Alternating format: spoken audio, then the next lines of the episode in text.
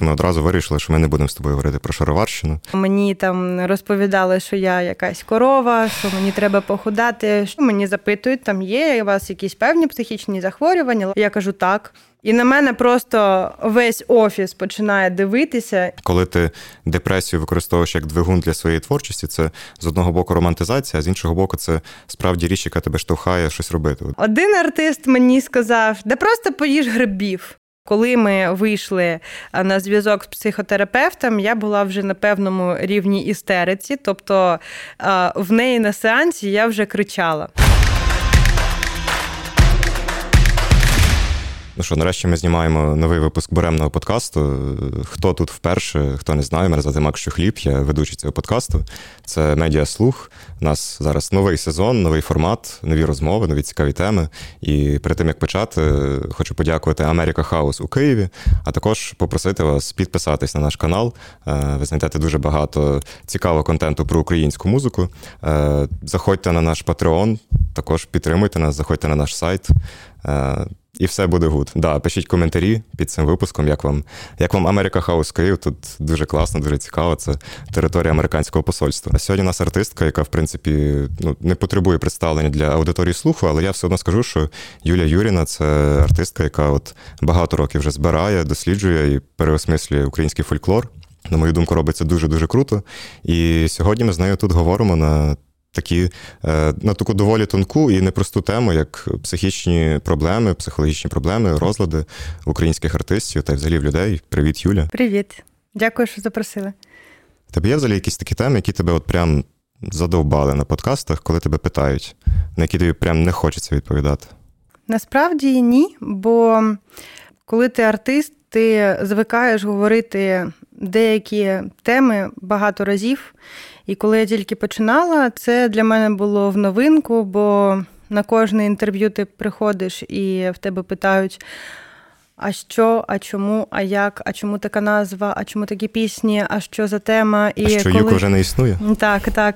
І ну, я навіть про часи гурту Юко, бо це якраз моя перша така спроба стати артистом українського шоу-бізнесу. І а, тоді, коли ще в гурті Юко ми е, їздили по інтерв'юшкам, давали багато коментарів, особливо після національного відбору на Євробачення, ми ходили і по всім інтерв'ю давали одні й ті самі відповіді, і вони просто викристалізовувались з кожним інтерв'ю, з кожною відповіддю.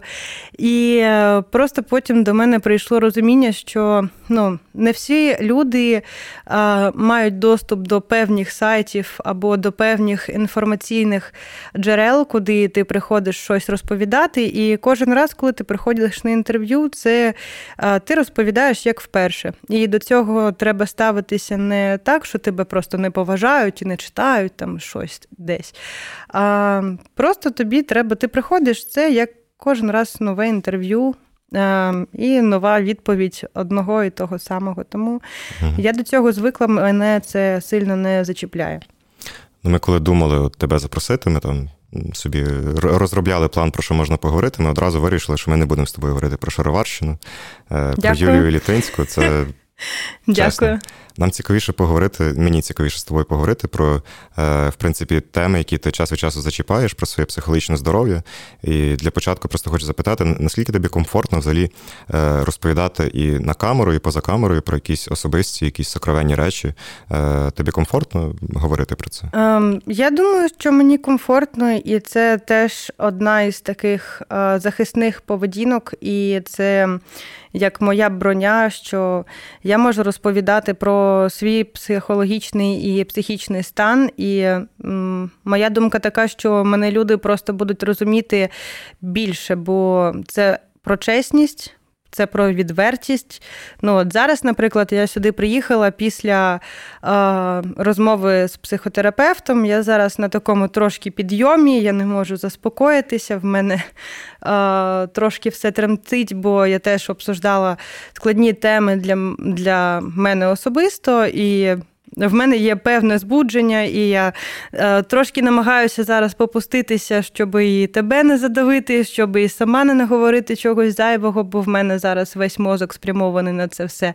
І, в принципі, я думаю, що коли ти відверто і відкрито про це говориш, то це може іноді допомогти людям. Бо в мене була така ситуація. Ну, я багато ходжу по врачах, багато досліджую себе, свої наслідки свого життя і своє здоров'я.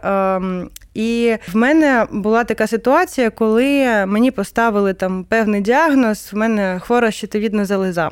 І коли мені перше е, розповіли про це, мені ну в нас не завжди є якісні лікарі, і лікарі не завжди бувають толерантними до людини, якої вони озвучують діагноз. Бо я за своє життя чула стільки діагнозів, е, і саме страшне, от нещодавно мені і рак казали, і і безпліддя, і там і мої психічні захворювання, і багато всього мені розповідали. І після цього всього я виходила, і першим ділом я ридала. Мені було страшно.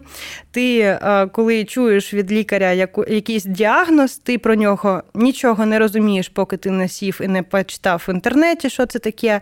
І ти думаєш, що це кінець світу, що ти більше не зможеш нормально існувати, весь світ проти тебе, це супер неправильно, це супер несправедливо. А потім з'являються люди, які кажуть, цю я живу вже таким діагнозом там декілька років, і в мене все окей. Там, Коли в мене а, сказали про щитовідку і те, що мені тепер треба жити все життя на гормонозамісній терапії, а, мені казали, що я не можу мати дітей. А для мене це було супер важливо, бо я дуже хочу дітей, бо я все життя з ними працюю і я їх люблю, і я хочу своїх.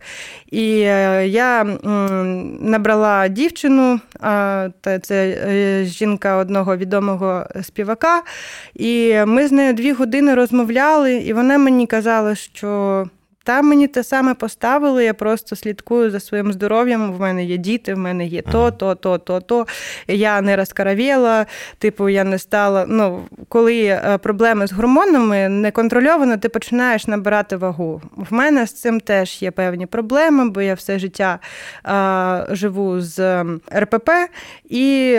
Для мене мій зовнішній вигляд це теж моя броня, і це теж що є таким щитом від всього світу. І я дуже боялася, що через гормональну терапію в мене буде якийсь супер неконтрольований набір ваги, бо в мене і мама, і бабуся, вони теж на гормонозамісній терапії, і ну, вони дуже великі. І я дуже цього переживала, бо я стикалася з критикою а, своєї ваги неодноразово і особливо на телеканалах, а, на шоу Голос, на Євробаченні. Причому це робили режисери цих шоу. От я сьогодні. За так, в мене була дуже дуже прикольна. Ну, чого це така наболівша тема, бо я тільки що про це розмовляла з терапевтом, коли ми обсуждали мої е, розстройства піщової поведінки. Перше, що мені казали стилісти на шоу Голос країни, там це що в мене там слонячі коліна, що мені там розповідали, що я якась корова, що мені треба похудати. що... А це вони всім так кажуть? Чи я не якось знаю, на я не знаю. Я не знаю, чи всім, чи не всім. але це от мій особистий приклад, коли е, я запам'ятала цю стилістку. І в нас пару разів е, була ще з нею співпраця.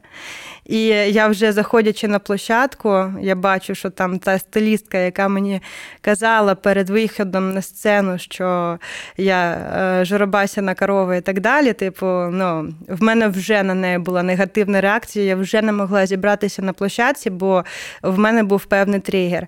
А на Євробаченні в мене була дуже прикольна ситуація, яку я запам'ятала на все життя. Я була в костюмі від Фролова. Я обожнюю Фролова, і я зараз дуже пишаюся, що він одягає весь е, шоу-бізнес Америки, е, весь Голівуд, всіх моїх улюблених співачок, і Дуаліпу, і до Джакет, і Бьонси, і кого тільки він не вдягає, і це прекрасний е, дизайнер український. Я мала честь на Євробаченні виступати в костюмі від Фролова. І мене саме після генерального прогону головна режисерка. Євробачення заводила в рубку, там, де були екрани, і вона мені показує мій виступ і каже: Ну, подивись, що це таке. Я кажу, що не так? Ти бачиш в тебе, ну, в тебе немає кубіків на животі, що це за костюм? Вам треба перевдягнути на халат, тобі треба його ну, закрити. Це ненормально, це некрасиво. А я не розумію, бо я дивлюся на себе, і я подобаюсь собі. Мені подобається цей костюм. Мені подобається, як я виглядаю, і я не знаю, як себе захистити від того, що людина, яка працює на цьому величезному проєкті, мене під перед виходом на сцену відводить в рубку і каже, що я виглядаю жахливо. І і це теж впливає на мою самооцінку, це впливає на те, що в мене є певні тригери, які мені болісні, які впливають на мою несамовпевненість.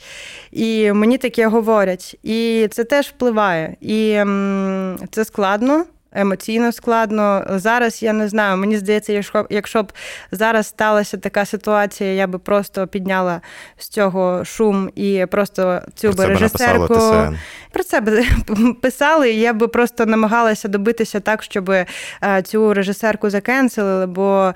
Ем, в еру того, коли люди поголовно страждають від е, розстройства пищової поведінки, е, що це дуже сильно впливає на психічний стан, що у різних людей є різні захворювання, е, із за яких вони не можуть контролювати свою вагу.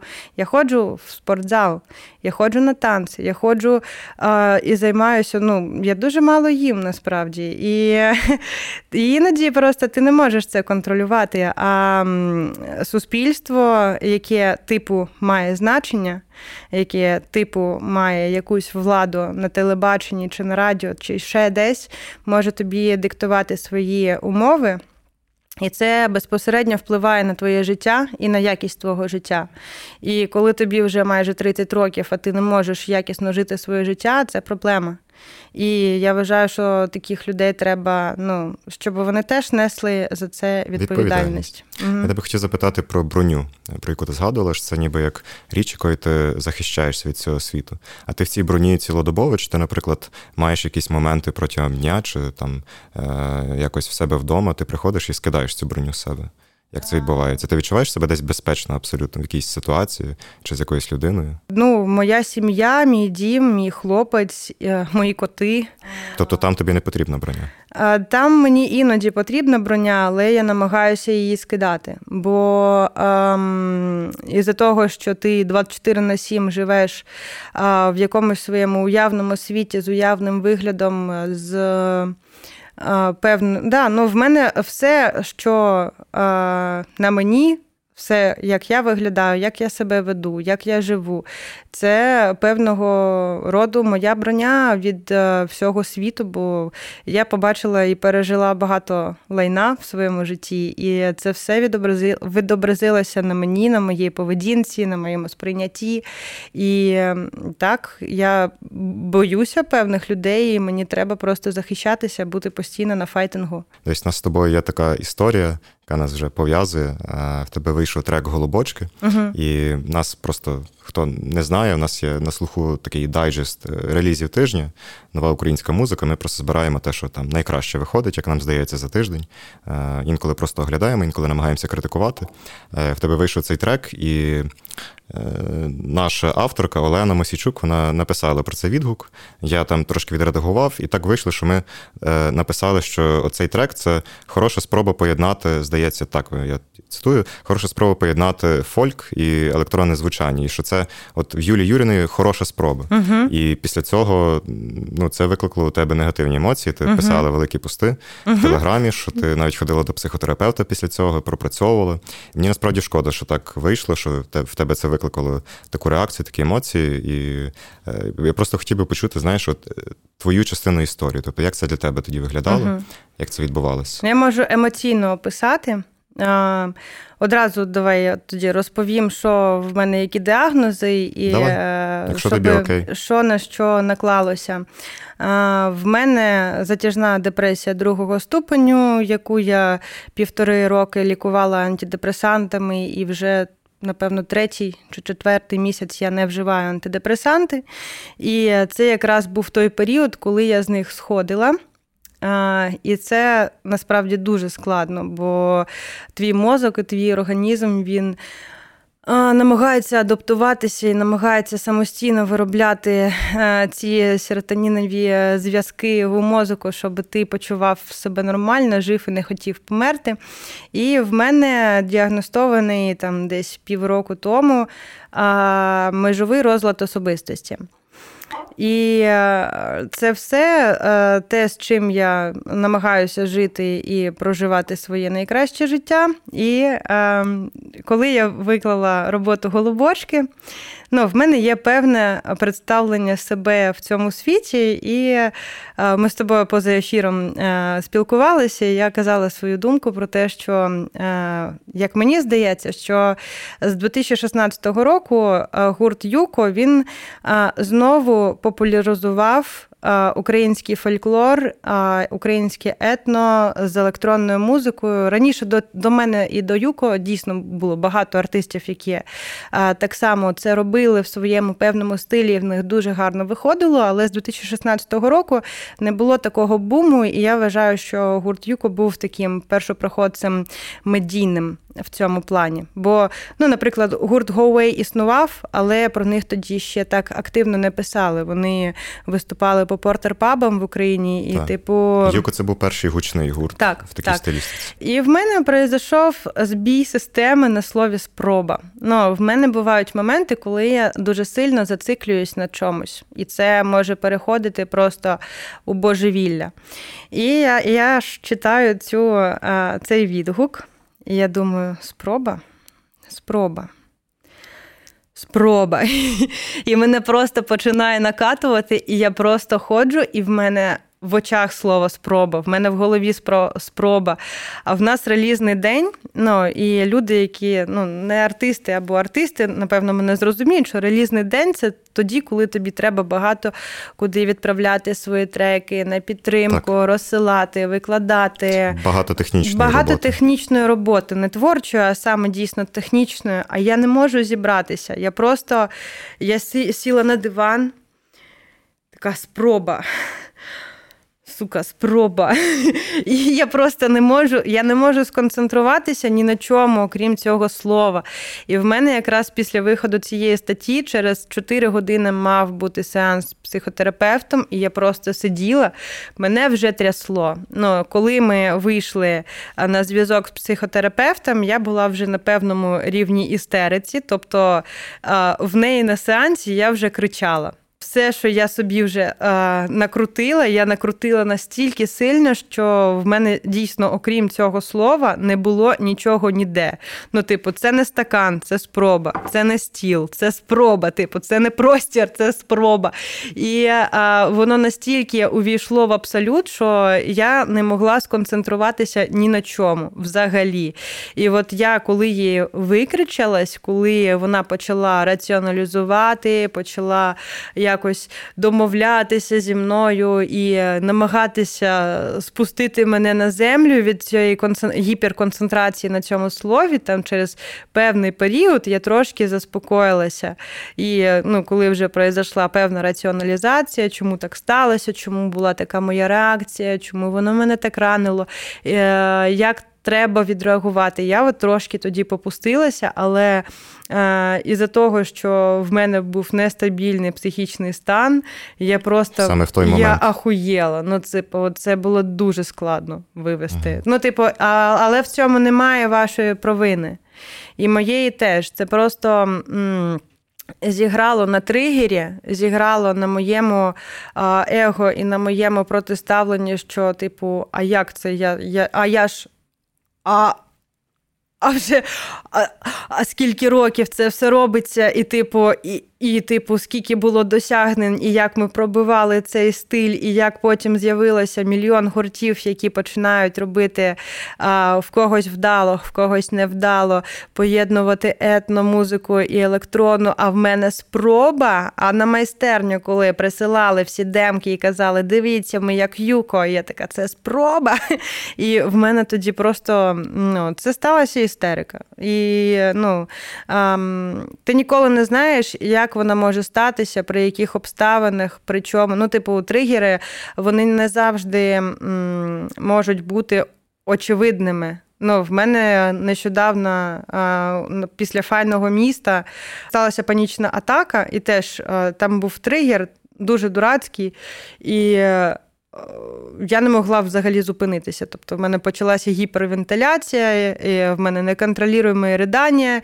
Я просто виходжу з приміщення, і я не можу існувати в цьому світі. Я... Це було на фестивалі чи після? Після вже? після фестивалю, вже там на наступний день.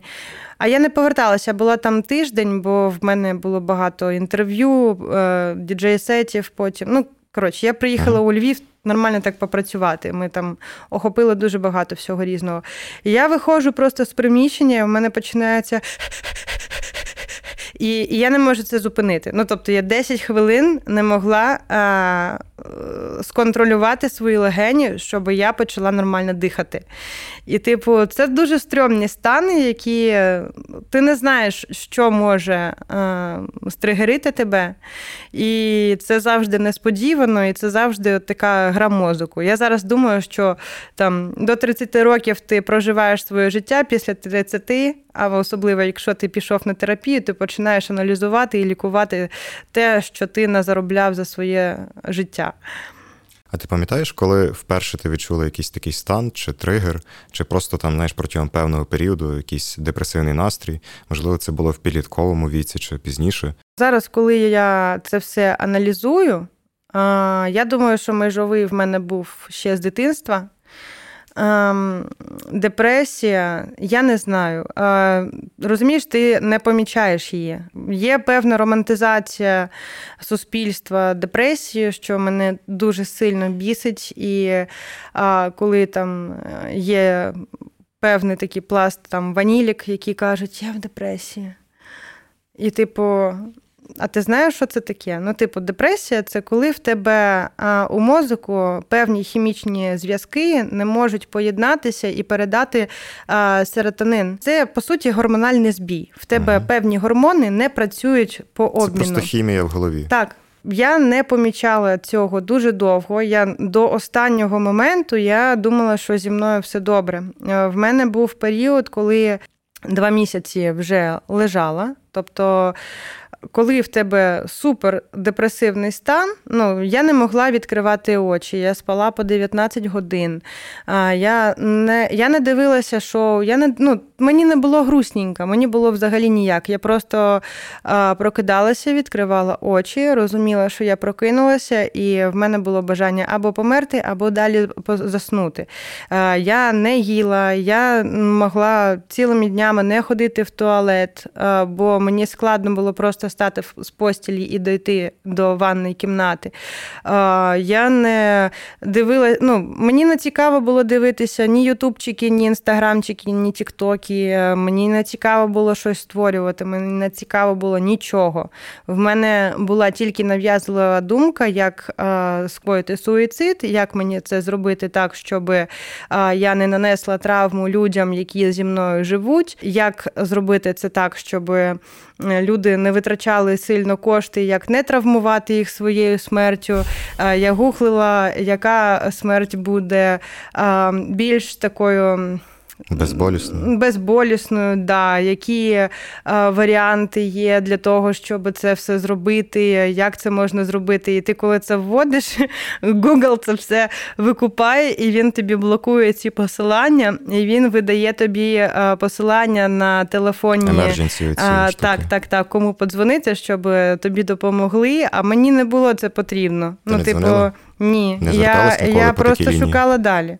Я просто шукала далі, що мені було потрібно. В мене була певна нав'язлива думка. В мене супер були е, затхлі запухші очі, типу, я не могла їх розліпити. Ну, І ти просто лежиш, іноді неконтролюємо ридаєш. І в тебе е, мозок починає працювати так, що він думає, що нічого тобі не допоможе. Найкращий і найлегший спосіб це покінчити життя. Все. І, типу. Мої е, близькі, і на той момент я працювала з у мене була менеджерка Настя Бабічева, і от вона мене прям штовхала всіма силами до психотерапевта, бо. А ти на той момент ще не не зверталась? Не, не Ні, була в терапії? Я казала, що зі мною все окей. Ну, типу, я до останнього казала, що зі мною все окей. І я коли вже приходжу, а я роз... ну, зараз я так розумію, що напевно зі мною було ще й дуже складно працювати, бо я приходжу в майстерню, я приходжу до офісу, і а, в мене взагалі немає ніякого позитиву. В мене немає а, бажання когось запалювати, в мене немає бажання працювати. Я думаю, що все погано. Я думаю, що все настільки проти мене, що весь світ проти мене, і я взагалі не знаю, як далі далі в ньому бултихатися. Мені дають якісь ідеї, а в мене ну, не працює голова так, щоб я далі розвивала ці ці ідеї. В мене просто не працює нічого. Ну, Твій організм відмовляється від життя і все. А це просто.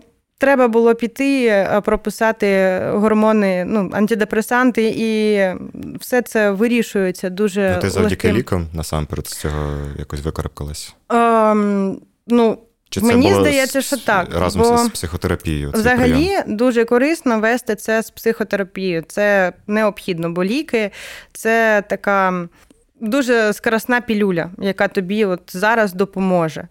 А а психотерапевт це людина, яка буде вивчати патерни твоєї поведінки, а, що треба скоригувати, що змінити, що можна покращити, або як можна своє відношення до певних ситуацій змінити, і що можна нового зробити, спробувати так, щоб у тебе оця серотонінова яма вичерпала себе, і в тебе були якісь нові корисні нейронні зв'язки, щоб ну, ти розвивався і жив.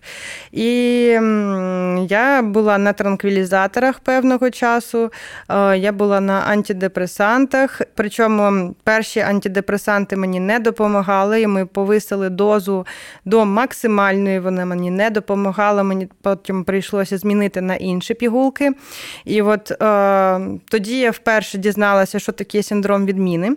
Бо коли ти сходиш з антидепресантів, тобі з найбільшої дози треба до четвертинки таблетки, там з двох цілих до четвертинки. І я не дійшла навіть до половинки. І коли я вже там пила по однієї і по половинці, в мене почався такий адський синдром відміни, коли в тебе організм неконтрольовано виділяє купу різних гормонів, і ти не знаю, це супергормональний збій, коли в тебе єбошить адреналін, ти не можеш стати з постілі, ти ходиш по стіночці, але в тебе отак от трясуться ноги, бо ти як е, не знаю, не знаю. Я ніколи не була наркозалежною, але мені здається, що а, коли люди а, відмовляються від наркотиків, напевно, в них якісь такі певні самі стани. І в тебе все трясеться, ти е, не можеш не їсти, не пити. Ну, Тобі фізично хрінова, ти не можеш формулювати думки, ти не можеш заснути, а якщо ти засипаєш, ти не можеш прокинутися. І, типу, і це було Кошмар. супер стрьомно. І да, я потім екстрено зверталася до терапевта. Вона мені казала, все, тоді одразу приймай цю ці пігулки, і типу не треба зніжати дозу, бо інакше ну, це буде капець. І потім я півтори роки сиділа ще на інших антидепресантах. І от. Що мене а, вперше здивувало, а, ну, я я почала їх а, е, знижати дозування і виходити з них. І я без них не виходила, бо мені на них було дуже окей. Зараз без них складнувато. І, типу, я вже декілька днів ходжу і нию, що може мені знов повернутися, бо мені важко, я не можу. А, Але я пішла здавати на права. І щоб здати на права, тобі треба пройти медкомісію. Uh-huh. А я ж така суперчесна дівчинка, я сиджу, мені запитують, там є у вас якісь певні психічні захворювання, ла-ла-ла-ла-ла. Я кажу так. І на мене просто весь офіс починає дивитися, і я вперше зітхнулася з тим, що коли ти кажеш от в таких структурах, що в тебе є певні психічні розлади, на тебе дивляться як на макаку якусь, типу, і а ми не знаємо, ми не можемо вам підписати ці документи. Ні, ні. І я вперше себе відчула, що зі мною взагалі щось не так, і напевно люди не толерують це. І для мене була певна дикість, бо ну, в таких госструктурах я вперше зіткнулася з таким непорозумінням, що на мене подивилася як на якусь ненормальну. Uh-huh. І і це було дуже дивно і неприємно. І я почала сходити з антидепресантів, щоб потім піти е, і здати нормально отримати водійські права. Uh-huh. І ем, тому, е, коли е, певні там артисти або дівчата кажуть, я була в депресії, ну я не хочу обесцінювати їх досвід, але ну, рибак рибака іноді. І, типу, іноді я дивлюся на тих людей, які просто плутають слова грусть, сум, втома або не знаю. Ну, бувають депресив, депресивні епізоди. Вони це теж не ок. Але е, депресивні епізоди вони е, тимчасові. Вони тимчасові, вони бувають сезонні, вони іноді бувають викликані просто відсутністю певних вітамінів. Там іноді цьому сприяє там занижений е, рівень вітаміну Д. І, типу, і в тебе вже даун такий даун настрій. І це дуже легко виправляється там певними дозуваннями бадів і вітамінів. і або якихось легких антидепресантів. А а тут, е, коли це все романтизується, і люди вважають, що це прекрасно, чудово і красиво, я, ну, я цього не розумію, бо це такий стан, який я би нікому не побажала навіть відчути, бо ну, ти не хочеш жити. От, до речі, про романтизацію депресії. Так. Е, Я коли готувався, я відкрив собі там журналістські матеріали, артисти, які відкрито говорять про свою депресію. Насправді виявилося, що в США, наприклад, майже кожен поп-артист е, він стверджує, що там в нього він коли-небудь відчував депресію або має депресію, чи біполярний розлад, чи там uh-huh. тривожний розлад. Тобто з більш мейнстримних це там Білі Айліш, наприклад. Вона, ну, навколо... В неї синдром Туретта і синдром Турета, і вона відкрито говорила про свою депресію також. Uh-huh. Ну, Той же самий горезвісний Кан'є Вест з біполяркою, uh-huh. теж, типу, багато е, про це говорили. А з менш мейнстримних, наприклад, є такий співак, е, singer-songwriter Еліот Сміт. Може, ти чула? Е, ну, він в нього така сумна була доля, і він всю от депресія для нього була таким двигуном до того, що він писав музику, яка просто пронизана от, оцим депресивним відчуттям, його депресивними думками і так далі. Uh-huh. І це для нього було навіть як джерело натхнення. І тому от е, це така складна насправді тема, тому що з одного боку. Коли ти депресію використовуєш як двигун для своєї творчості, це з одного боку романтизація, а з іншого боку, це справді річ, яка тебе штовхає щось робити. От я хотів запитати, як як у тебе з цим? Бо я так розумію, що оцей період, про який ти розповідаєш, він же ж, напевно, був під час того, коли ти виступала, мабуть, і ні? ні? Коли ні. це коли це було? Це скільки це часу взагалі тривало? Ну, от самий е, поганий оцей стан, е, він був два місяці, але я не була здатна ні на що. Типу, я не могла навіть відкрити ноутбук, щоб щось написати. uh Ну, це складно. Ти застав, заставляєш себе, змушуєш себе хоч щось зробити. Ти не можеш піти зробити чай. Я думаю, що ну, можливо, це депресивні стани, які вони або лікували, або якось контролювали, або це ем, ну, пігулками якось контролювалося, бо ну, Честер Беннінгтон. Угу.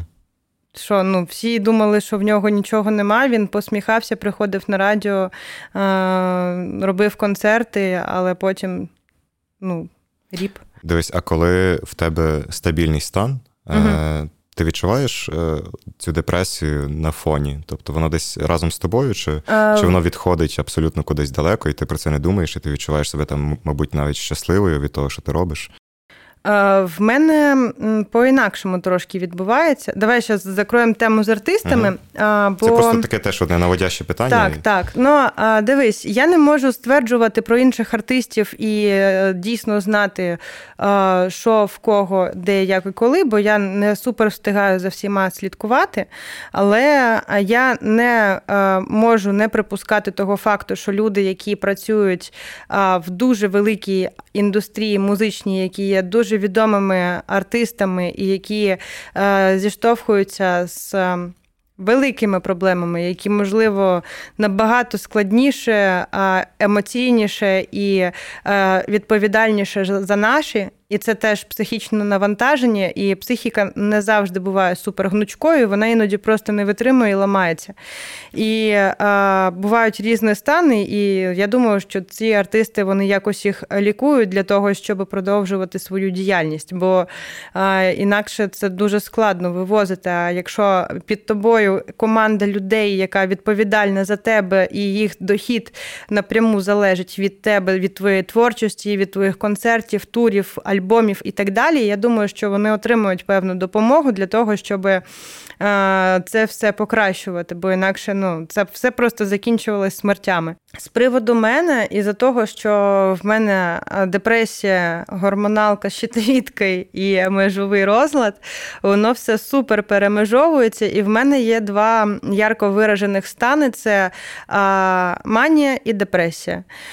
Манія це коли я набираю собі просто дохіріще роботи. Ну, от, Наприклад, сьогодні в мене період манії. Я сьогодні маю урок вокала, психотерапевт, наш подкаст. Далі в мене урок, далі в мене зідзвон, і я прийду додому, я буду не відчувати ніг, себе і нічого. Я просто лягу спати, і я просто не буду думати про свій стан, бо я забила свій час повністю роботою. Далі в мене може початися період, коли я нічого не роблю. В мене це дуже сильно відображається на моєму інстаграмі, на Тіктокі, Твіттері і так далі. Якщо в мене день манії, в мене мільйон сторіс, в мене мільйон справ. Я всюди літаю, я зайнята, я фух, вау, я я на суперподвіщеному настрої, і я готова працювати, робити будь-що. А музику ти теж пишеш в ці періоди маніакальні? Да. Тільки в ці періоди? Да. В періоди депресивні я не роблю нічого. Я просто лежу і нічого не роблю. Ну, типу, я нічого не можу робити. І а, в мене немає ні мотивації, ні сил, ні бажання. А я думаю, що я лайно, все, що я роблю, це лайно. Я виглядаю як лайно. І, ну, типу, я просто не. Я а, весь цей час перетворюю на час ненависті до себе. А от коли в мене починається манія, в мене починається двіж Паріж. Я альбом Гвара, який я записала, а, звела, випустила, зробила концерт, а, типу. Оце був період манії, коли я за півтори місяці зробила все. Я зробила 21 трек, організація площадки, світла, зйомки, запису, підготувати людей, підготувати матеріал, розучити зі всіма все. Ну, тобто, це е, той час, коли я не спала, той час, коли я не займалася нічим, окрім як працювати. І е, ця праця вона іноді буває 24 на 7, і це якраз той період, коли ти взагалі не задумуєшся, що з тобою відбувається. Ти просто їбошиш і все. Вибач, я тут прорекламую одну штуку. Угу. В тебе буде 30 вересня сольний концерт у Києві, великий, в білетажі. Так що запрошую усіх. Я думаю, що ви е, в описі до цього відео знайдете е, посилання на квитки. Будь ласка, ходіть до Юлі, слухайте її, Дякую. Ну, підтримуйте якраз, її. Я там... я сподіваюся, що тобі знаєш повезе, і ти в цей період е, все-таки от будеш в цьому стані, коли в тебе знову буде сила і енергія угу. для того, щоб виступати, якось взаємодіяти. Знаєш. Ну я зараз трошки на підйомі, бо ми а, в цей концерт будемо ще презентувати мій альбом Рефлексія. Е, от ми його вчора відгрузили остаточно, там затвердили всі обкладинки, всі мастеринги. Цей альбом лежав два роки, бо він мав виходити перед е, повномасштабним вторгненням, а потім ми все скусували, бо. Почалося повномасштабне вторгнення, і взагалі ми не знали, що з нами буде. І е, там якраз оці пісні, вони е, достатньо.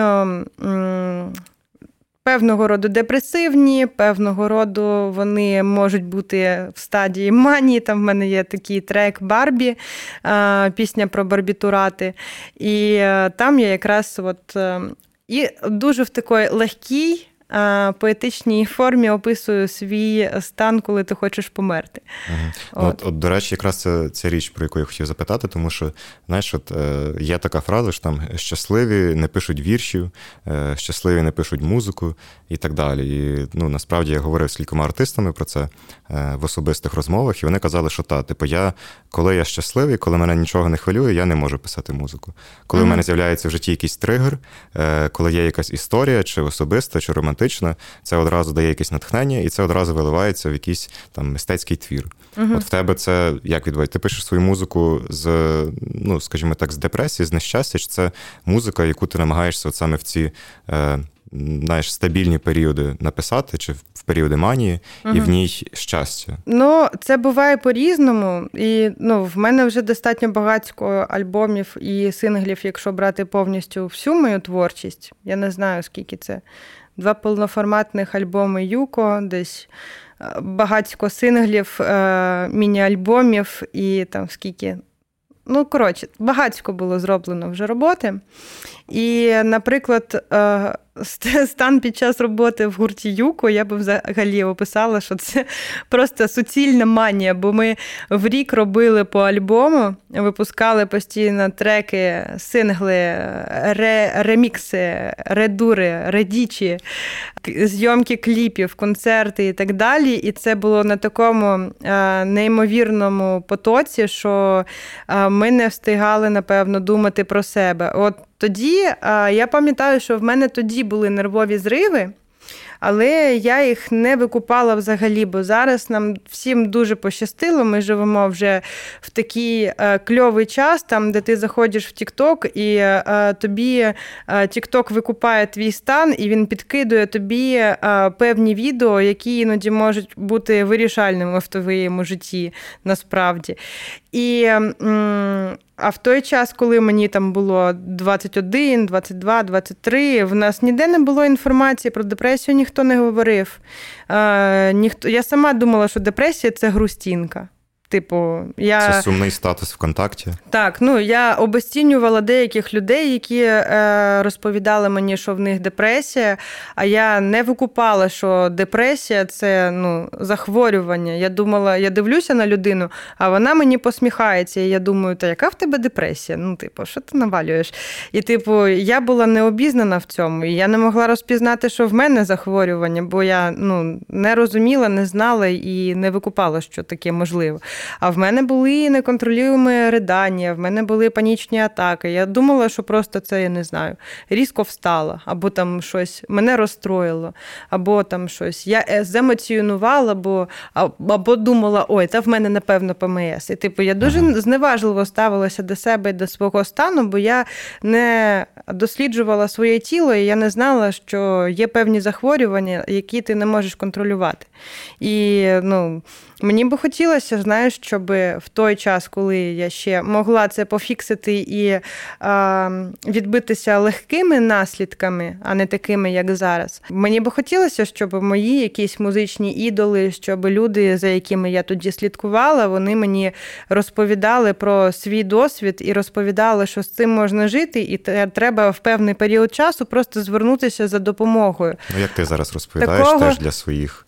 Ну, Для мене це важливо, мене це врятувало. Ну, Мене а, певні люди а, в певний час, коли мені було супер страшно, коли я думала, що світ закінчився, вони мені просто розповіли про свій досвід, і я така, ага, окей окей, все, я з цим зможу жити, все буде добре. Е, мене просто е, настращали лікарі, бо іноді їм потрібно, щоб ти витратив у них дуже велику суму для лікування. Типу, ага. ну мені пару місяців тому, а ні, вже не пару, півроку тому, казали, що в мене рак. І такі, вам срочно треба лягати на операцію. Вже операція, з вас 25 тисяч гривень, ви будете на стаціонарі, та-та-та-та-та. І я ходила і думала, блядь, та що знову зі мною не так, чому я? І е, потім. Я просто звернулася до своїх підписників у вічі і кажу: так, так, така от хуйта. А вони мені сказали: а ти звернися от до того, до того, до того спеціаліста, може, в тебе спеціаліст не, не ок. І я звернулася, і мені сказали, да, проп'єш таблеточки, все буде окей. І, типу, а я вже думала, що ну, це все. капець, крах. Я, ну, В мене ніколи не було операцій. Я я дуже сильно була залякана, і дуже важливо, щоб були люди, які е, ну, якщо лікарі не можуть бути тендітними і не можуть бути толерантними певного часу, і тебе просто можуть загнати в такий е, стан, що ти просто ходиш і такий, я вже собі замовляю місце на кладовище. І, Типу, мають бути люди, які будуть тобі про це розповідати. Я думаю, що за мною слідкує дуже багато людей які мають певні психічні захворювання. І я би дуже хотіла стати людиною, яка їм е, в певний період часу, коли їм важко, скаже, що з тобою все ок, це не страшно. Ти можеш це контролювати, ти можеш свою поведінку коригувати з психотерапевтом, ти можеш е, контролювати всі свої розлади, і це не страшно. Тобі не треба постійно бути в лікарнях, тобі не треба ніякий рехаб, тобі це просто просто треба селф-кер, здоровий образ життя і коригуюча поведінка. Ну іноді пігулки, і все буде окей. А це як ти кажеш, що потрібно інколи, щоб просто прийшов лікар і тебе заспокоїв. Мені здається, що так само потрібно завжди кожному, хто страждає на депресію, людина, яка просто прийде в твоє життя і тобі розповість, що ну, що це, по-перше, захворювання, яке потрібно лікувати, коли потрібно звертатись до спеціаліста і так далі, яка просто розвіє оці твої стереотипи, тому що насправді з того, як я спілкуюся там з друзями чи знайомими, чи з музикантами, при тому, що ми живемо в 23-му році, знаєш, у 21 столітті, е, я дуже часто там чую від людей якусь таку е, стереотипну думку, що а там не ходи до психотерапевта, він просто з тебе гроші витягує. Типу, в тебе нічого нема, в тебе все нормально, ти просто сумуєш там, вийди на двір. Погуляй угу. і все. Е, в Або... мене були, знаєш, такі, вибач, що перебуваю.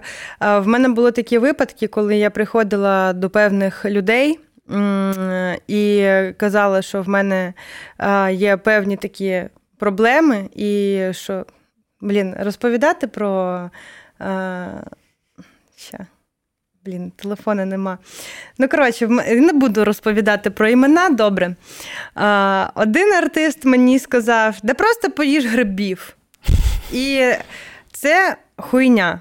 Типу, ні. А, Якщо у вас певні психічні захворювання, навряд чи якісь психоактивні речовини, які вам не прописав лікар, і ви не здали аналізи, не подивилися, що у вас де не вистачає, ви можете максимально забедитися і вийти у вікно.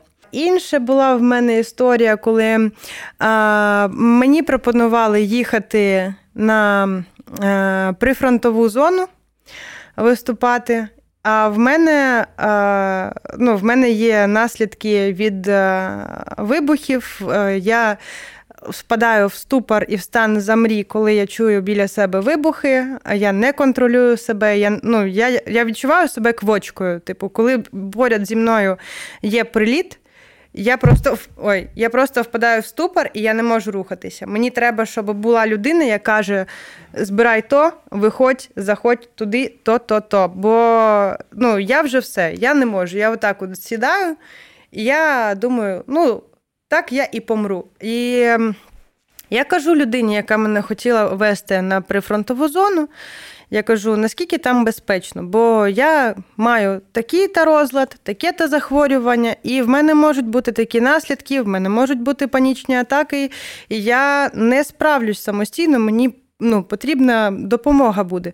Він такий, та ми тебе накуримо, буде все окей. І це було певним тригером, що я сказала: ні, дякую, я з вами нікуди не поїду. І Якщо у вас оточують такі люди, які просто обесцінюють ваше захворювання і кажуть вам, що йди прогуляйся, іди... Ні, насправді спорт він дійсно допомагає, але потрібно, окрім спорту, ще вести коригуючу, там, наприклад, КПТ, якісь повед... коригуючу поведінку з психотерапевтом проходити. Якщо супер погані показники а, по вашому захворюванню, вам треба медикаментозне а, лікування, ну, спорт, якісь нові активності, щоб ваш мозок не концентрувався тільки на тому, що ви лежите, і більше нічого не можете. Бо мозок він тебе за заставляє лежати. Бо це не ти не витрачаєш енергію, і ти просто лежиш, і тобі добре. А насправді треба себе штовхати і просто щось починати робити, бо це запускає твій організм. І якщо вам кажуть, що просто покори трави, з'їж грибів, не парся, не плач, все буде окей. А, все это, это, все пройде, там, не знаю, звернісь до. Ладно, не буду принижати. До ворожки.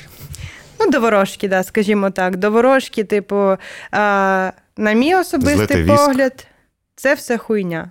Це, ну, вам треба або ну, не слухати цих людей, а, ну, або знайти людей, які вам дійсно вами дорожать і допоможуть вам в складній ситуації. Я доволі часто в житті зіштовхуюся з тим, що там е, в друзів теж абсолютно важкі стани. І я кажу, чувак, сходи до психотерапевта, будь ласка, я за тебе просто хвилююся. У тебе суїцидальні думки, тобі потрібно сходити до психотерапевта. Тобі потрібно там до психіатра, я не знаю, ляшку uh-huh. десь в психдиспансер, полежи. Полікуйся, щоб тебе привели до адекватного стану. Каже: ні, ні, е, ти не розумієш, мені ніхто не допоможе і так далі. Mm. Як в такому випадку? Я би звернулася не до тих людей, які страждають, а до тих, такі, до тих, як ти. А, Ти береш цю людину, записуєш її до психотерапевта і приводиш. Бо а, якщо б мене Настя моя не привела і пінками не заставила. Вона мене десь вже ну, місяця 3-4, коли я вже доходила до свого там дозріваючого максимально поганого стану, вона майже кожен день мені, е, мені писала: Ти записалась? Ти записалась? Коли в тебе психотерапевт? Коли? Але Коли? ти сама Коли? записала, що вона тебе записала? Вона мене настільки е, задовбала цією темою, що я просто це зробила, щоб вона від мене відстала. Угу. Бо я вже не знала, які відмовки придумати. Бо ну, коли ти в такому стані, ну я дійсно думала, що мені не треба. І якщо ну тут насправді, на мою думку, треба звертатися до людей, які помічають, що ваші е, близькі, знайомі, і дорогі вам люди е, в стані, в якому треба допомога, і це напевно.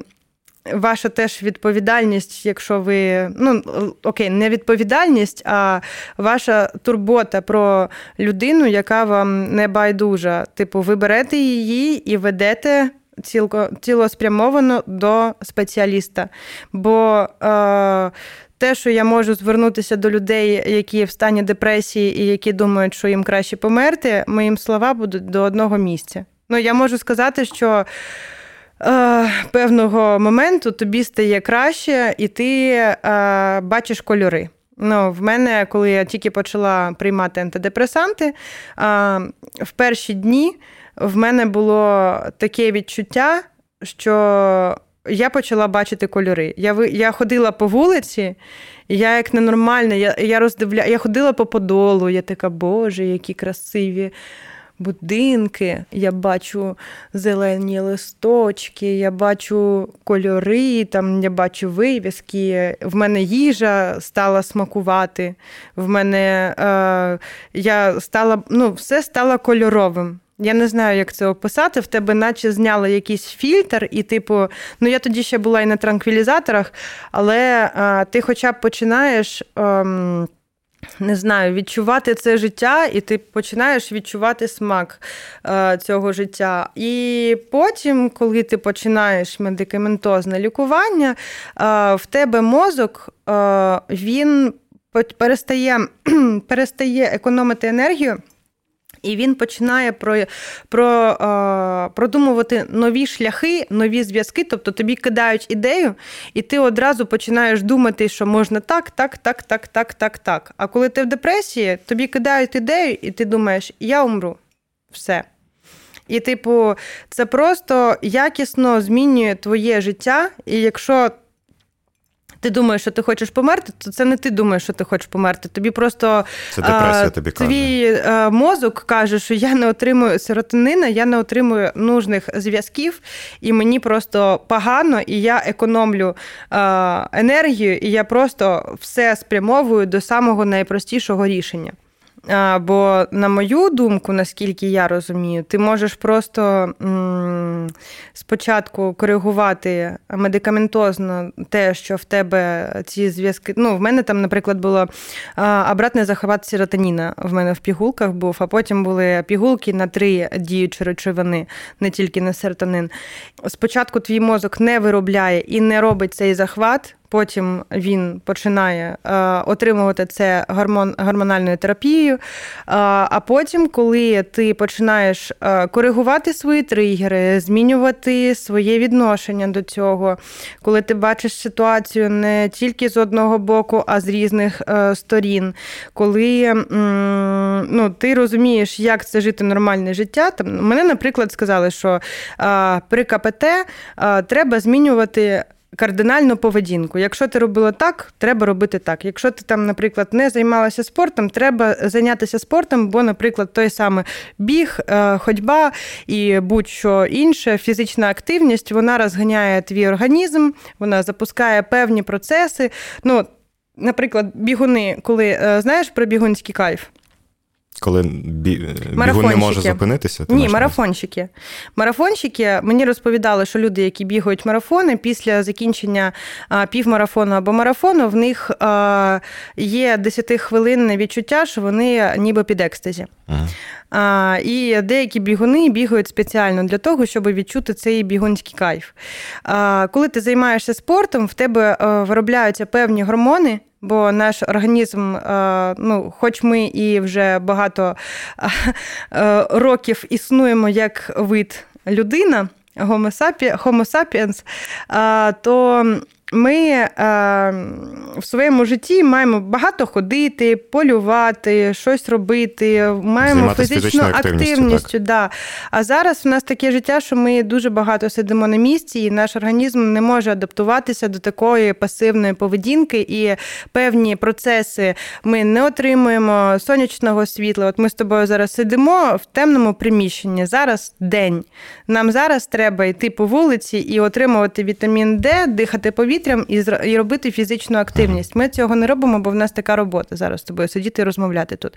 І коли ти просто вводиш собі в рецепт, що ти займаєшся фізичною активністю, в тебе починається теж трошки змінюватися гормоналка. Якщо ти там їсиш певні продукти, а в тебе або непереносимість, або ще щось там, ти їсиш просто якусь їжу, яка тобі дає швидкий дофамін, чипси, шоколадки, Кока-Кола і так далі, воно не супер корисно, але ти так швидко мозоку даєш зрозуміти, що тобі окей, щось. Щось смачненьке. А ти починаєш змінювати свій раціон. Ну, тобто, це величезна робота над собою, яка потім якісно покращує твоє життя. А, Я ще не достигла цього якісного життя. Я тільки починаючи, починаючи людина до нормального стану. Тому ну, я би просто зверталася до людей, які не байдужі. Вони, якщо дійсно не байдужі, можуть допомогти більше, ніж людина сама собі.